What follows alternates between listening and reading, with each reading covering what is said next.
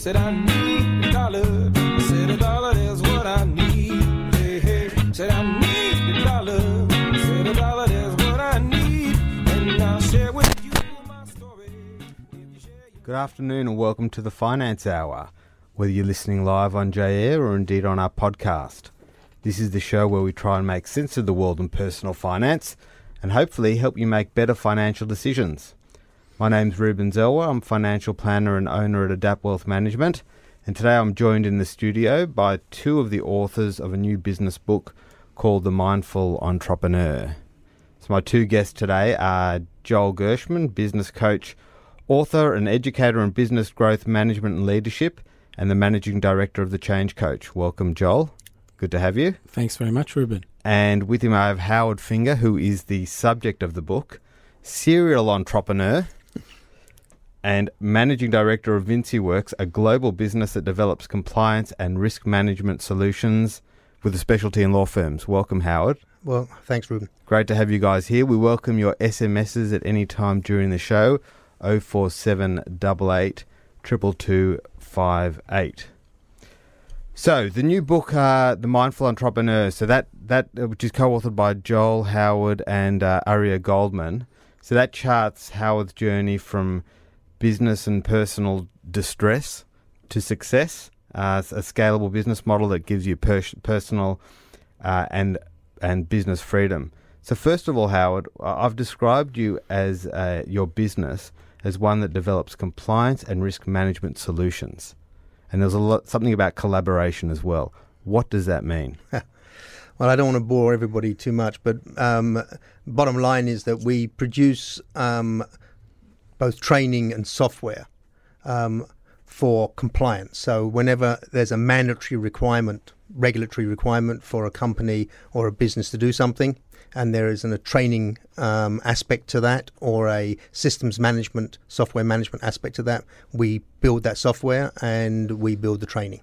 Yeah, and you've got a specialty in law firms in particular. Well, yeah, originally, and the core of our business um, still, I guess, is is law firms. Um, and you talked about collaboration because that was one of the unique models. Was um, um, I was able to bring together at the time when money laundering became came into force. So after 9/11, Yeah. um, a lot of the governments wanted to try and stop money laundering. They wanted to impact on terrorist financing, um, and so um, they imposed money laundering regulations on all the major law firms. Banks had already been um, Yeah.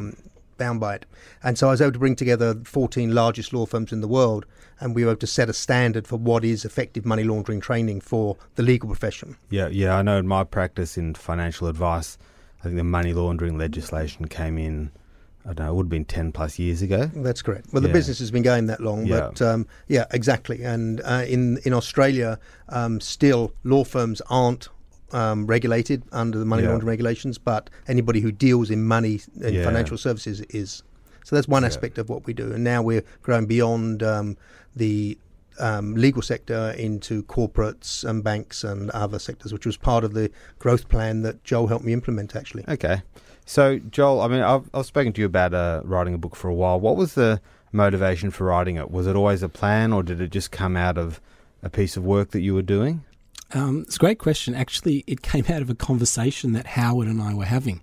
While I was coaching Howard, um, we ended up having a discussion about how I was planning on growing my own business. And he asked me the question, you know, how do some of the big business, you know, famous business gurus grow their own businesses? And I said, look, often they become an authority in the field through thought leadership. Um, and he said, hang on, what's that?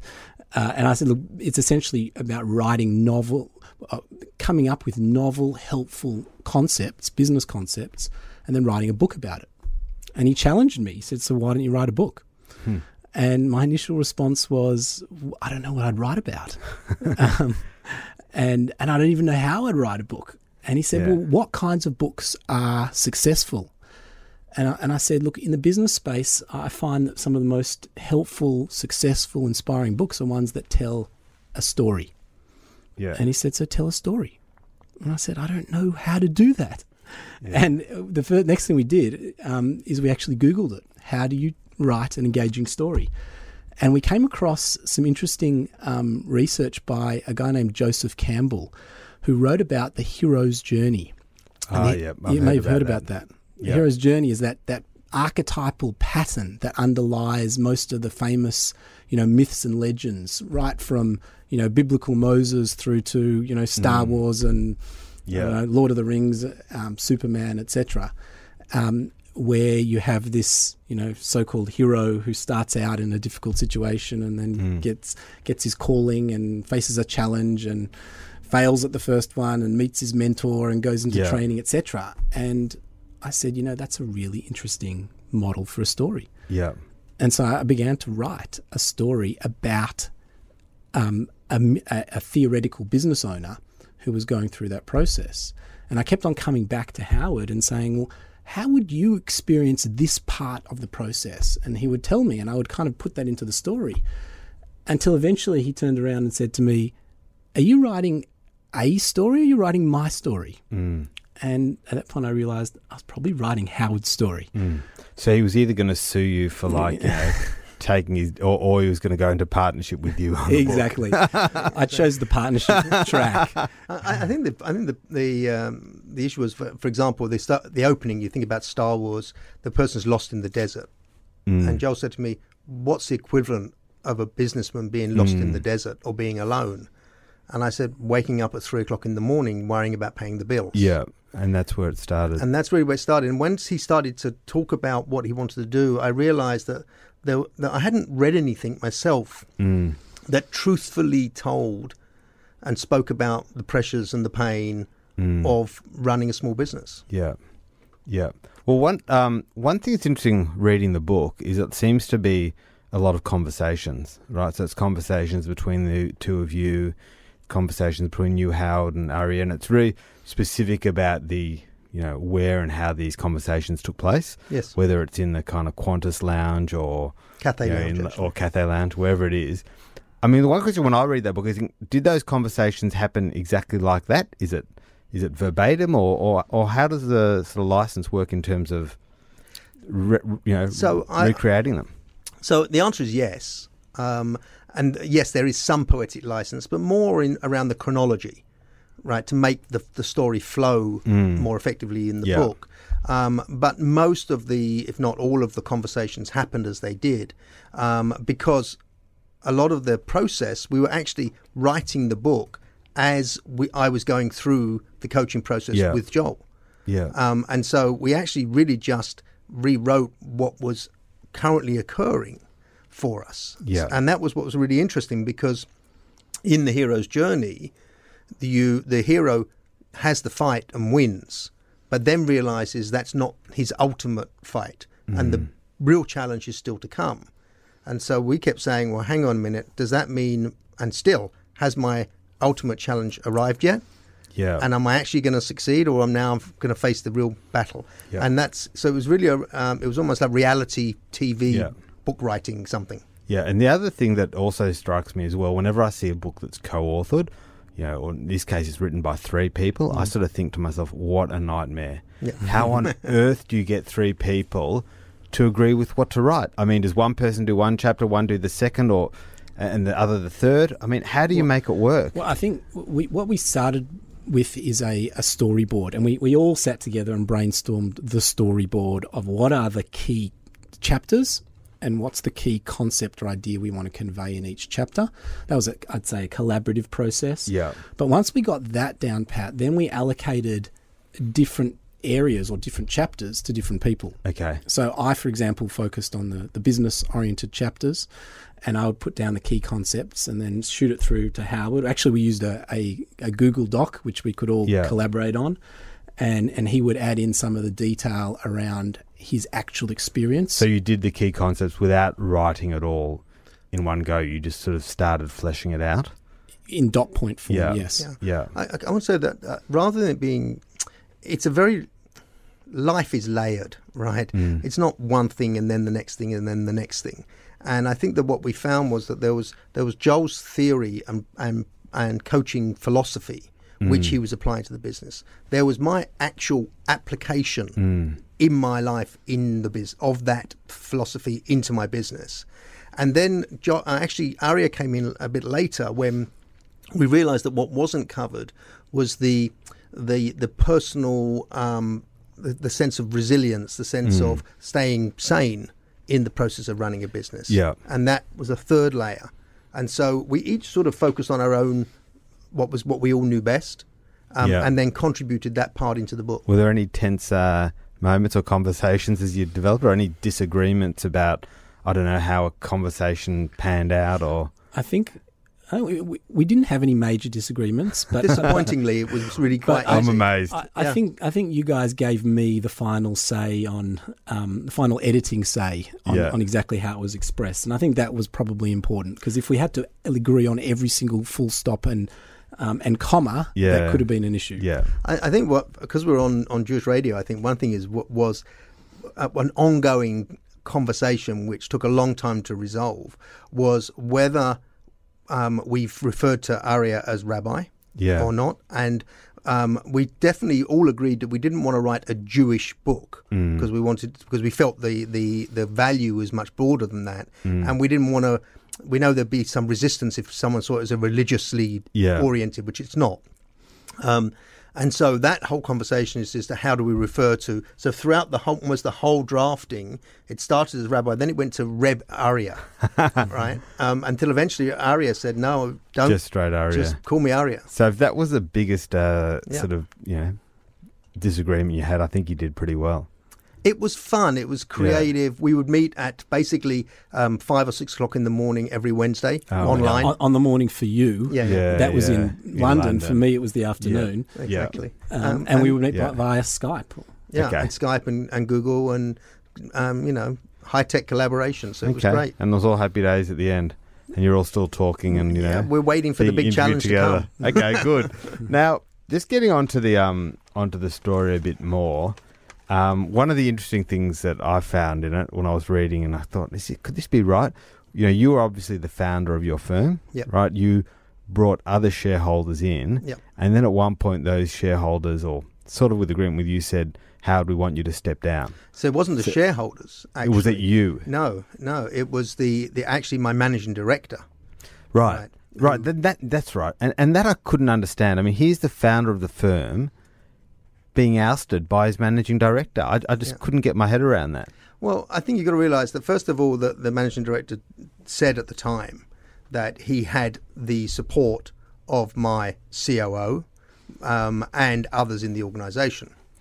So and, and just so I'm clear as well, just from a what sort of shareholding were you a majority shareholder then, or Yeah, I mean, I, I, the shareholding is actually irrelevant Was it- on yeah. this because what it was was that I had, I had, um, I- as it says in the book, I think I'd actually given up responsibility, handed over responsibility for the business. I was playing golf here in Melbourne, having a great time. Yeah. right, as opposed to really driving the business. And the managing director was was presumably, I assumed, driving the business mm, and um, Josh Goodhart, who was who's still my CEO, was running the the operations, the back office, which is now in Jerusalem. mm-hmm. Um, and so I was very much hands off in any way for a period of time. yeah, Um, and so when they the, the thought of firing the, him and then presumably firing others was almost impossible because who was going to run the business? mm, So it wasn't that I could just get rid of them and replace them. yeah, So I was really tied tied down in that if if if I didn't agree with what they did, they would presumably leave, and I couldn't run the business on my own. It was really way too but complicated. but I mean, I just imagine that would create enormous conflict. And I I don't know how you'd find how you could find your way back from that sort of conflict, having your Yeah. colleagues actually Yeah. oust you. yeah. Well, I think if you in as you see in the book, um, it was a very very very difficult time. Mm, and um, it was partly the conversation with Aria that um, that helped me find a way out of that. mm. And that was where he helped you see that there were opportunities hidden, so to speak, within hmm. the, the challenge. That's right. Hmm. I mean, I was always challenged because I, I still travel a lot, and the idea of being away from home suddenly this meant, oh, you know what? I didn't see it at that time, at the time until I had the conversation with Aria. Yeah. That maybe I could spend more time at home. Maybe I could step back from the business. Mm. Maybe I could do other things. Hmm. And so, seeing the opportunity in in the the situation, was one of the breakthroughs Yeah, for me. but ultimately that didn't work. Handing over controls in that way. no, as you read in the book, I want, don't want to spoil it for anybody Yeah. because it's quite a, an interesting Yeah. phenomena. But yeah, it didn't work, and I ended up um, having to dig deep and go back in. And I think one of the interesting challenges at that time was trying to convince myself that I wasn't going to make the same mistake again. Yeah. Um, and I think that's one of the challenges that we do is keep doing the same thing the same way and expect a different outcome. That's right. and We'll talk about that soon. Okay, you're listening to the Finance Hour on JAir, either online or on the podcast. I've got Joel Gershman and Howard Finger in with me today. Um, we are going to take a short break and come back and discuss some more concepts in the book. Welcome back to the Finance Hour on JAir. We're speaking with Joel Gershman and Howard Finger this afternoon. Now, Joel, one of the things that I think uh, is a challenge when people hire a business coach is you can have sort of a session with your business coach and you discuss all these things. Then you come back to the office and you know the emails going, the phone's going. You've got accounts receivable, accounts payable, and it can all very quickly be delegated to you know something I'll deal with later. How do uh, how do you actually deal with that? And I'm interested in your feedback on that as well, Howard. But how do you, Joel, as a business coach, just deal with that sort of you know not getting delegated to the to the eh, bottom of the task list?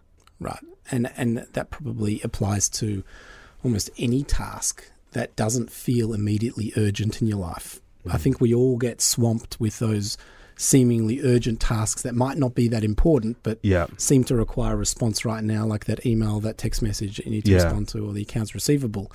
How do you make sure that you're working you know, the word I use is on the business, mm. not just in the business, mm. especially when it doesn't feel as urgent.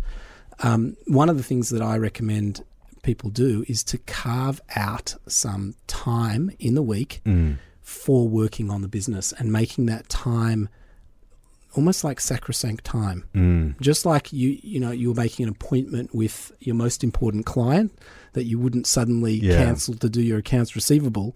Um, you make an appointment with yourself, so to Yeah. speak, for working on the business. If you Yeah. expect that you're just going to do it when you have spare time, I Mm. promise you it won't happen. It's funny, you know, I've tried that uh, as well, and I've got aspects, spaces in my diary for marketing, for working on processes, and still things creep into it. You know, a friend will call me and say, you know, he wants to have breakfast at eight thirty. You know, that morning. That that's dedicated for marketing. I, I go and have breakfast with him.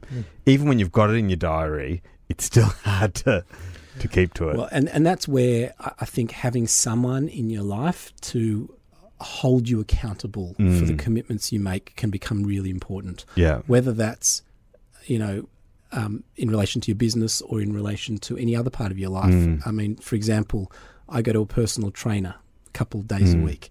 Mm. Um, and, and I have a personal trainer, not because I don't know how to do the exercises. I know Mm. I could do it myself. yeah, But when I know there's someone waiting for me who's holding me accountable, I'm much more likely to Yeah. do it. And I see value in that. And Yeah. that, that's where having someone to say, hang on a second, you said you were going to do it at this time. Mm. What have you produced? And Howard, at the stage where you sort of engage Joel and then Aria as well, your business was, in a bit of state of flux, and you had things going all over the place, and you would have had a huge amount of noise Yeah. that you had to deal with urgently. Yep. How did you manage to integrate, you know, your Right. your, your meetings with Joel into, into practice? So flux is a nice complimentary word. we were in deep. I won't say the word. Um, it was real problems, and at that time, to think about doing anything other than trying to collect money or Mm. put out fires seemed impossible. But I think there are two things. One is that um, I got to the point of realizing that it wasn't working. Mm. Um, and I think that it's the same thing. You know, you tend to give up smoking when you have the heart attack. Mm. Um, I hadn't had the heart attack, but I was Yeah. certainly feeling the pressure of a likely heart attack. Yeah. Yeah. And so the fact was that Joel appeared in my life at that time with Right. an option. Right. I suddenly realized that I had to do something, and this was a Mm. way. But I think what's more important, or as important, is that the what Joel has done with his um, coaching system and process and why it worked was exactly a, a solution to the problem you said. I used to go to these courses and come and Mm. put it on the side of the desk, and then eventually it would just Mm. fall into the bin, right, and never do anything. And so, but the difference with, with what Joel does is he breaks it down into small, digestible pieces Yeah. right? And then says, okay, this is the theory. You got the theory. Okay, now apply this bit into your business. And in a week or two weeks, we're going to come back and let's see what you've done, and then we'll move on. Yeah.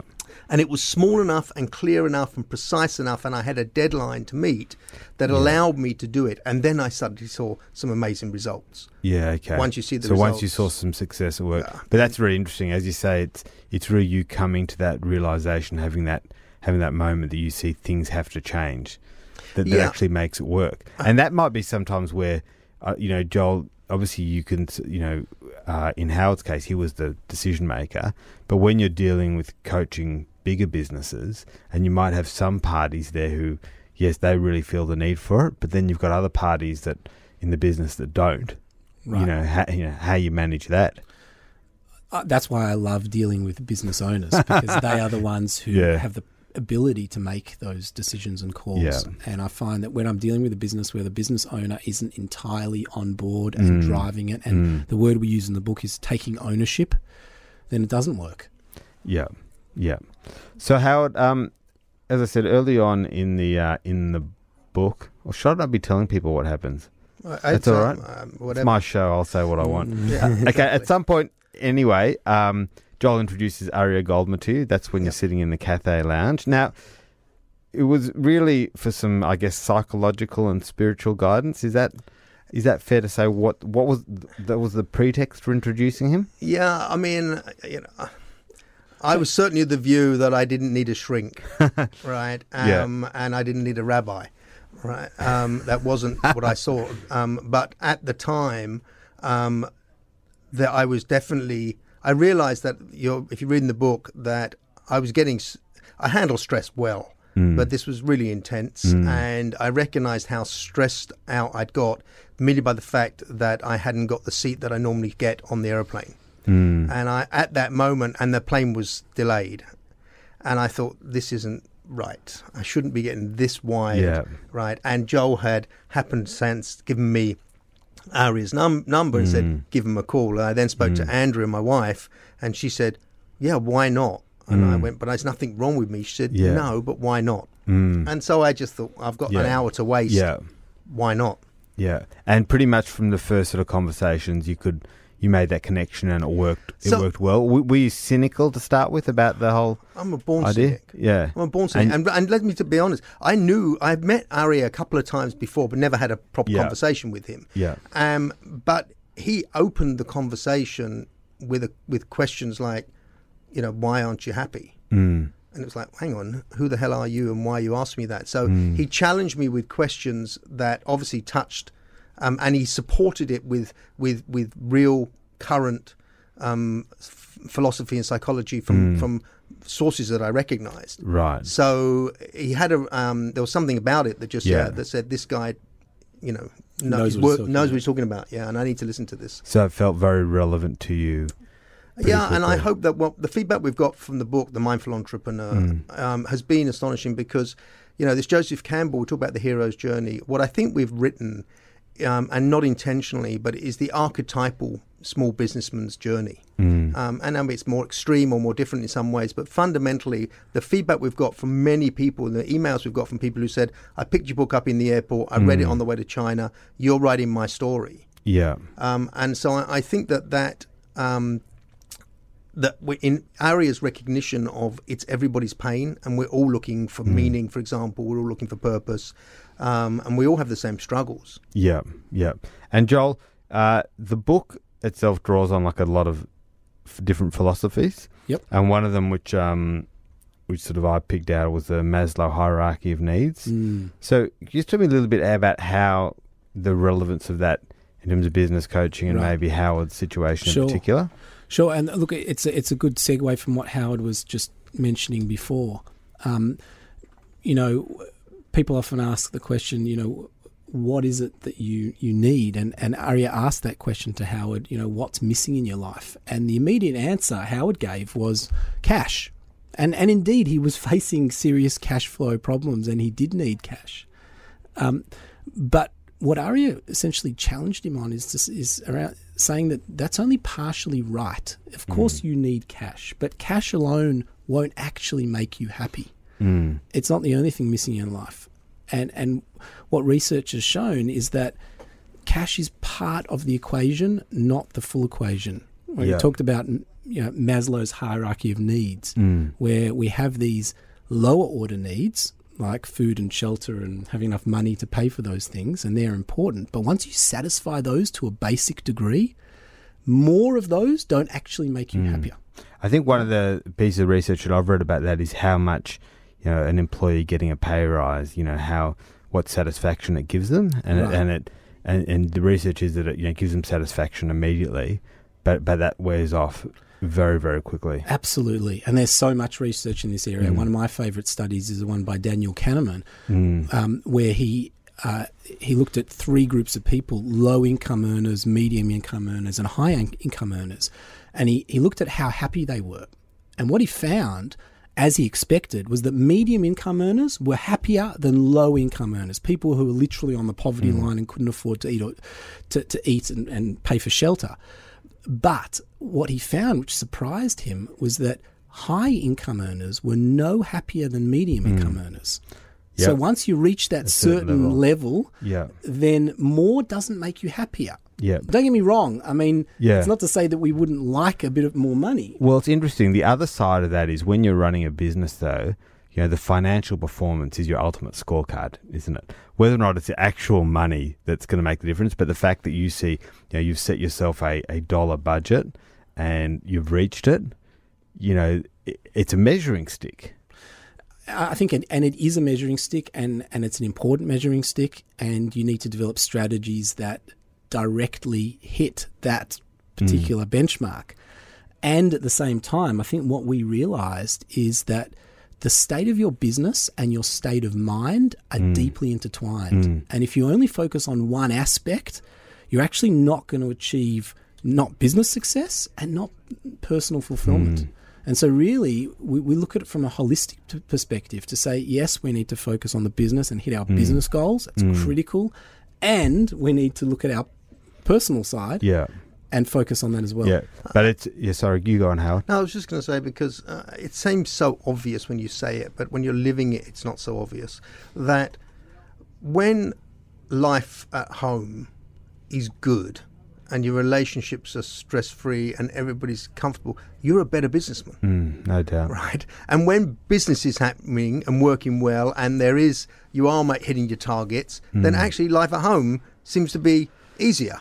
Now right. it's obvious, but what we realised, and I came to realise, was that the it's the combination of both is what the target has to be. Hmm. But then you achieve optimum performance levels. Yeah, but it's not always easy. Like as it's setting a goal of like a financial thing, that's that's easy, right?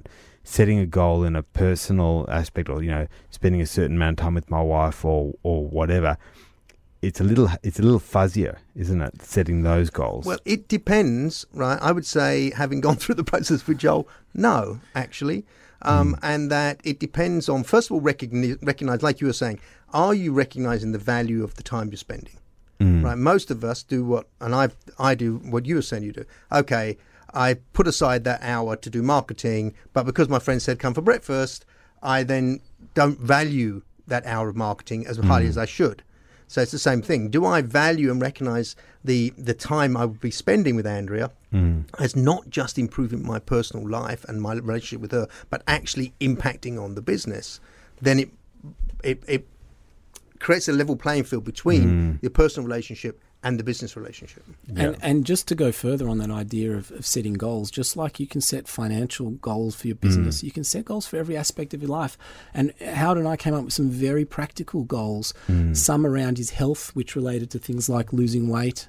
Um, and and achieving a certain level of, of fitness, you can measure those just like you can measure financial performance. yeah, Um, and likewise for you know spending quality time with family and friends, you can measure those too. yeah, Yeah, Just I mean, for example, I agreed that we've set a target of spending X percentage of time in Australia because my business is based in the UK and everywhere else. I was traveling all the time. So one of the targets, right, was to bring down the amount of time I would spend outside of of, of Australia. Now, when it came to it, I realised that the business demand, needed me outside of Australia. Mm. So then, because I had the open conversation with Andrea, we said, okay, so now she travels with me, mm. and it's a lot of fun. Yeah.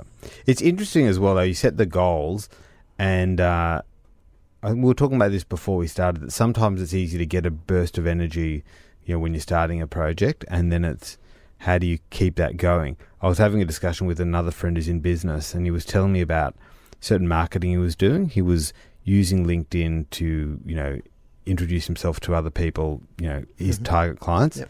and it worked really well. He, Yep. ma- he he actually, you know, introduced himself, and he made several meetings, and you know, and it was working.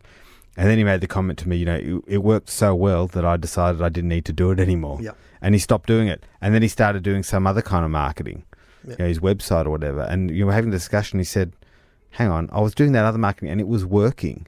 Why did I stop? I, I Mm. think that one of the things that, that Joel gave me was was this this concept of setting shorter term goals. Mm. Right? That often we set goals that are, yeah, maybe they're achievable, but they're way out there, right? And and therefore, what, what with Joel, we were setting thirty day and ninety day goals, Yeah. and that way it meant that by the time I get to that thirty days, I could look back and say, oh yeah, I've Mm. achieved something there, Mm. right? Now let's set the next goal. Yeah. And so but how do you how do you make sure you're still doing the first goal once you've moved on from it? So It's the value of having a coach for a Mm. start. yeah, so it come part of it comes back to the accountability piece that we Mm. talked about earlier of having someone who's you know looking at what you're doing and reminding you. Mm. But I think there's another aspect as well, and that is building um, it into your life as a system, Mm. right? I we haven't defined the word system, but it's essentially a you know a process that gets performed in a certain way over and over and over again. If you find that LinkedIn marketing works well, Mm. then build it into your week as a um, a permanent structure or part of your week. So, for example, you might allocate, as you say, you know, Monday mornings or Tuesday mornings or whatever it is, Mm. to spend 45 minutes on LinkedIn marketing, and that becomes a standard part of your week. Mm. As soon as you say you say to yourself, you know what, I'll do it when I have time, it ain't gonna happen. Yeah, so it's really about um, installing it as a habit. That's it. So uh, let's get into some more nitty gritty um, stuff from a business point of view. Um, so one of the things I said at the beginning is how you're you sort of uh, have a specialisation in law firms. Yep. Uh, and it's interesting. You see, obviously, some you know a lot of successful businesses that have that unique target, and then you see some big businesses which kind of target everyone. Mhm. You know, if you think of something like an Apple, like it, it seems to me you can't necessarily put a niche in there. Who it is? They they developed this amazing product and just you know eighty percent of people just just liked it. Joel, how do you how do you know whether you should be getting a niche or not? Well, first of all, I dispute the idea that Apple or Facebook or any of these global, you know, incredibly large organisations um, are Amazon. You know, started by targeting everyone. They didn't start that way. It's true now that Apple is a you know mass market product, but when they began, they focused on computer geeks Mm. and they, they, they built that particular target market into you know raving fans, and then they then they built from there. And Facebook started with you know university students Mm. and focused on getting that market excited, and then built from there. Uh, you know, the, the point I'd make is this: um, people sometimes think that your customers are really anyone who is willing to buy the product. And I'd be saying that's actually not a very effective perspective. Much more effective is to ask the question who are the people who would really like to buy my product, could really benefit from my product, have the money to pay for my product or service, Mm. um, are easy to find and, and attract, and then really hone in on those and focus on them and build from there. And that, so you're saying you start narrow and you can build out. You can It- always it- it's, out. harder often when you've already got established business that's servicing everyone to narrow in. That is that a harder journey? It, no, I don't think it is. It's hard No. from a psychological perspective mm. to, to convince yourself um, Yeah. that that is worthwhile doing.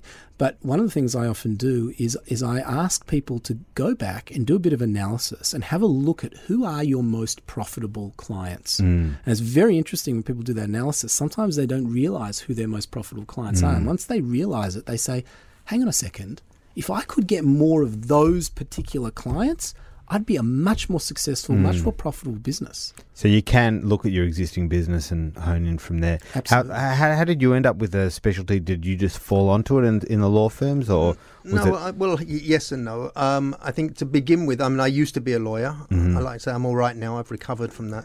Um, but and so I have a domain knowledge and expertise in the area of law. So I would. Uh, it's a long story. I won't go into now. But I I was focused on building e-learning. Online learning was the thing that excited me, um, and so I naturally looked at. Um, continuing professional development was one of the requirement, mandatory requirement in the legal profession for training. And I remember how much of a pain it was having to leave the office and go and do my CPD every year. And so it was a natural thing. I just understood the domain. And I think that's a really important um, ben- uh, advantage I had over others. And so then I focused on that, and I realized that I was really able to understand what that specific client needed and what product I had to deliver to that client. Yeah. Um, and then I went away from it and I started to spread myself because I think one of your, the, what you're talking about is to get to the point of the confidence to say no to a prospective client. That's really hard, right? Because you think oh, I've got to take everything that comes in the door, and the ability to turn around and say, "Well, actually, this isn't where I'm focused right now." And yes, it may bring me in some money, but it's going to dis- di- it's going to di- um, detract me and and um, take me off focus. And that confidence, that willingness to say no and focus in on what you've got. Now, for me, where uh, thankfully we've got to the point where we've almost saturated the big end legal market. So we're, I'd love to say we're in the Apple position, but we're hmm. not. But and but to the extent that now um, we've built that reputation, we understand that market, we're servicing that market. That's now generating recurring income on a comfortable basis. Now we're focused to the corporate sector. Hmm. And that's where our growth is. And 20% of our growth in this year has come from the corporate sector, and we only started a year ago. But I'm focused on the corporate sector and hmm. types of corporates as opposed to anybody. Yeah. So you you got your one niche right.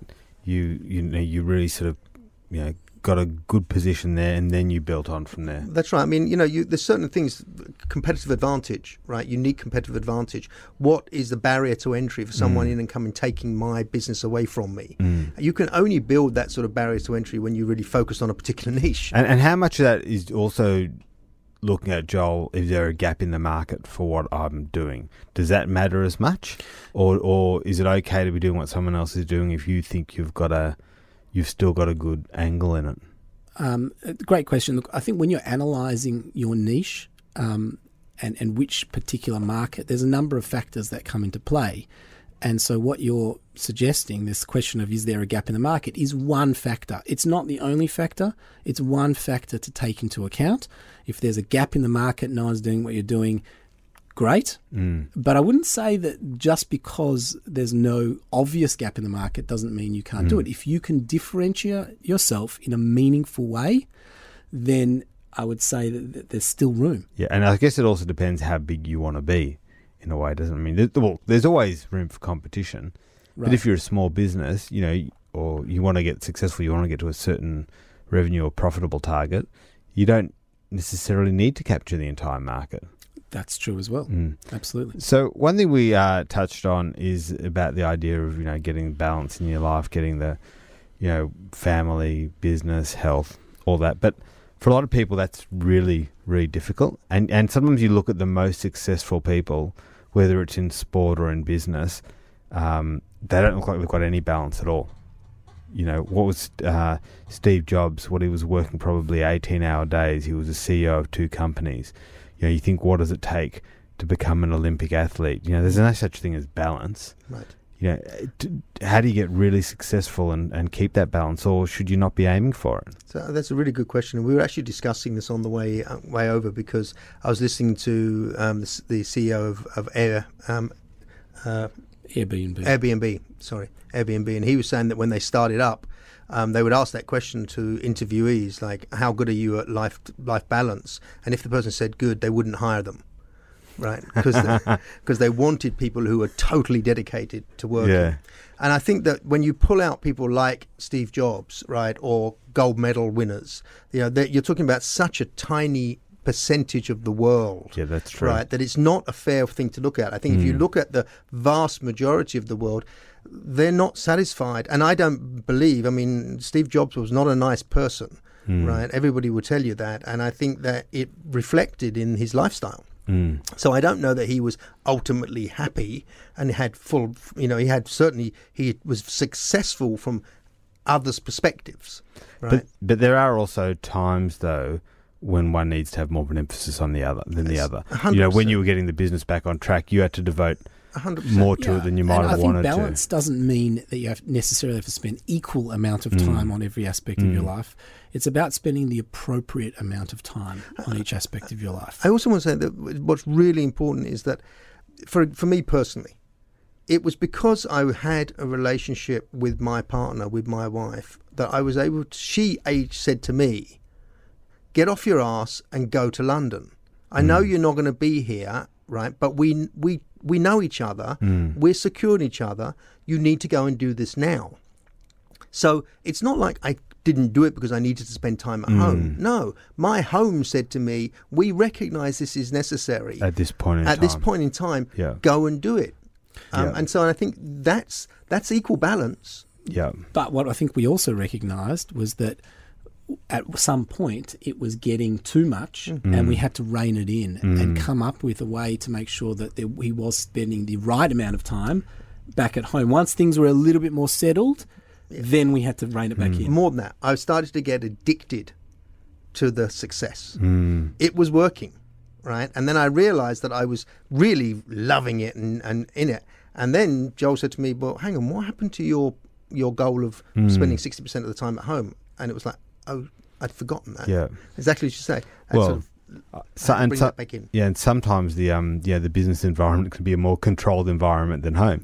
Totally. Yeah, when you've got teenage kids, whatever you you know you're the boss, you're more in control, and that's probably why people end up you know spending more and more time at the office. That, that's I'm sure that's that's the case. But I also want to say just for the for the partners because when you talk about control, what I want to, to acknowledge is that many of us have who have to work, and when we get into these difficult times and we have all this effort, our partners don't have any control, Mm, that's Right. true. and they have to support us and be doing and living in the environment that we're giving them, trusting that we're going to deliver. And Yeah. I just wanted to put out a, a thank you to those. Okay, um, we're going to move on to another couple of segments, but before we do, Joel, do you want to just uh, tell everyone where they can find the book, uh, where they can find out a bit more about you guys? Sure. Um, our book is actually selling for 99 cents for a limited period of time on Amazon. They can Yep. either go to the Australian Amazon um, .com.au website or the, the American one, and they can get our ebook. Um, they can also get you know, paperbacks at, at all good booksellers around town. Um, and if they jump on our website, um, which is mindfulentrepreneur.co.co, um, they can find out more about us and also more about an interesting online program, um, coaching program, which is a great follow on to the book. Excellent. All right, well, we're going to go through a couple of segments. We're going to do uh, three quick tips for business owners. Joel, I think I'm going to go first, and then you'll go next. So, tip number one for small business owners is get some outside help, uh, whether it's a business coach, a colleague, uh, someone like Joel. Um, or there are plenty of other resources in the community as well. There's small business mentoring services, often councils um, have got services like that. So, really, number one is get some outside help to make sure you've got perspective. Number two is implement quickly. So, when you uh, have a, uh, it's something that you want to put in place in your business, if you've worked with a coach, get on and do it as fast as you can because uh, you'll get some success and that will help you, you know, move to the next step. The third thing is don't try and make things perfect. Whether it's a website, a blog post, or a proposal to a client, everything can be changed in this day and age. Don't let perfection be the enemy of progress. Now, Joel, over to your three tips. Thanks very much. Um, tip one is systemize your business. Um, we talk about the holy grail for business owners is to work less and earn more. How do you work less? You set your business up to run smoothly and profitably without you needing to be there all the time. And one of the ways to do that is to systemize your business, to put in place step by step processes for doing the key recurring tasks in the business, much like franchises have. Um, and if you do that, you can then pass on those tasks to others with confidence that they'll be performed consistently and successfully, and that frees up your time. Um, tip two is uh, one we mentioned earlier on, and that is to focus on a specific target market for your business. We sometimes think that focusing broad and wide um, in a scattergun kind of way is the best way to go, and we get nervous about turning away clients. But actually, when you focus in on a specific target market with in a specific specific demographic, specific industry, um, you can actually deliver a better outcome to those people and it delivers a better outcome for the business. Uh, and the final one is around this concept of balance that you mentioned earlier. We, we talked about the fact that the state of your business and your state of mind are deeply intertwined. Um, and that means spending, recognizing that you actually need to spend time on your business and on other aspects of your life. One interesting approach that, that's been working is this idea of creating digital free time that's recognizing that we're bombarded constantly with emails, text messages, etc., and it's it's overwhelming. And creating a space in your life for at least a, a, a period of time to switch off is really important from a psychological perspective, and it actually helps you in your business too. Okay, Howard, I'm going to put you on the spot. You've got 30 seconds to give us just one tip. Um, take ownership. Be responsible no one's going to make it happen yeah. unless you really bring focus and do it. And that's the all aspects of your life. Bring focus to your wife, bring focus to your kids, bring focus to your business. Okay, terrific. Um, thank you, Howard and Joel. It's now time for my last segment, which is my propeller head of the week. So, one thing uh, which is really important for business owners is to be using your business to create wealth outside of the business. And the most tax effective way to be doing that is by superannuation. So, my message for business owners is don't neglect your super. Uh, this year, if you are over 50, you can put $35,000 into super. If you're under 50, you can put 30000 in tax deductible. From next year, it's reducing to $25,000. So the limits have been coming down. But there is a good new piece of legislation that's coming in the year after next, and that is that if you've got a balance of less than $500,000 in super, um, and you haven't made contributions in the last few years, you can actually catch them up in one fell swoop. So that's a good tip for small business owners. Don't neglect your super. Okay, well, that's about all we have time for. Uh, I'm grateful for uh, Joel Gershman and Howard Finger for coming in today. It was a great discussion.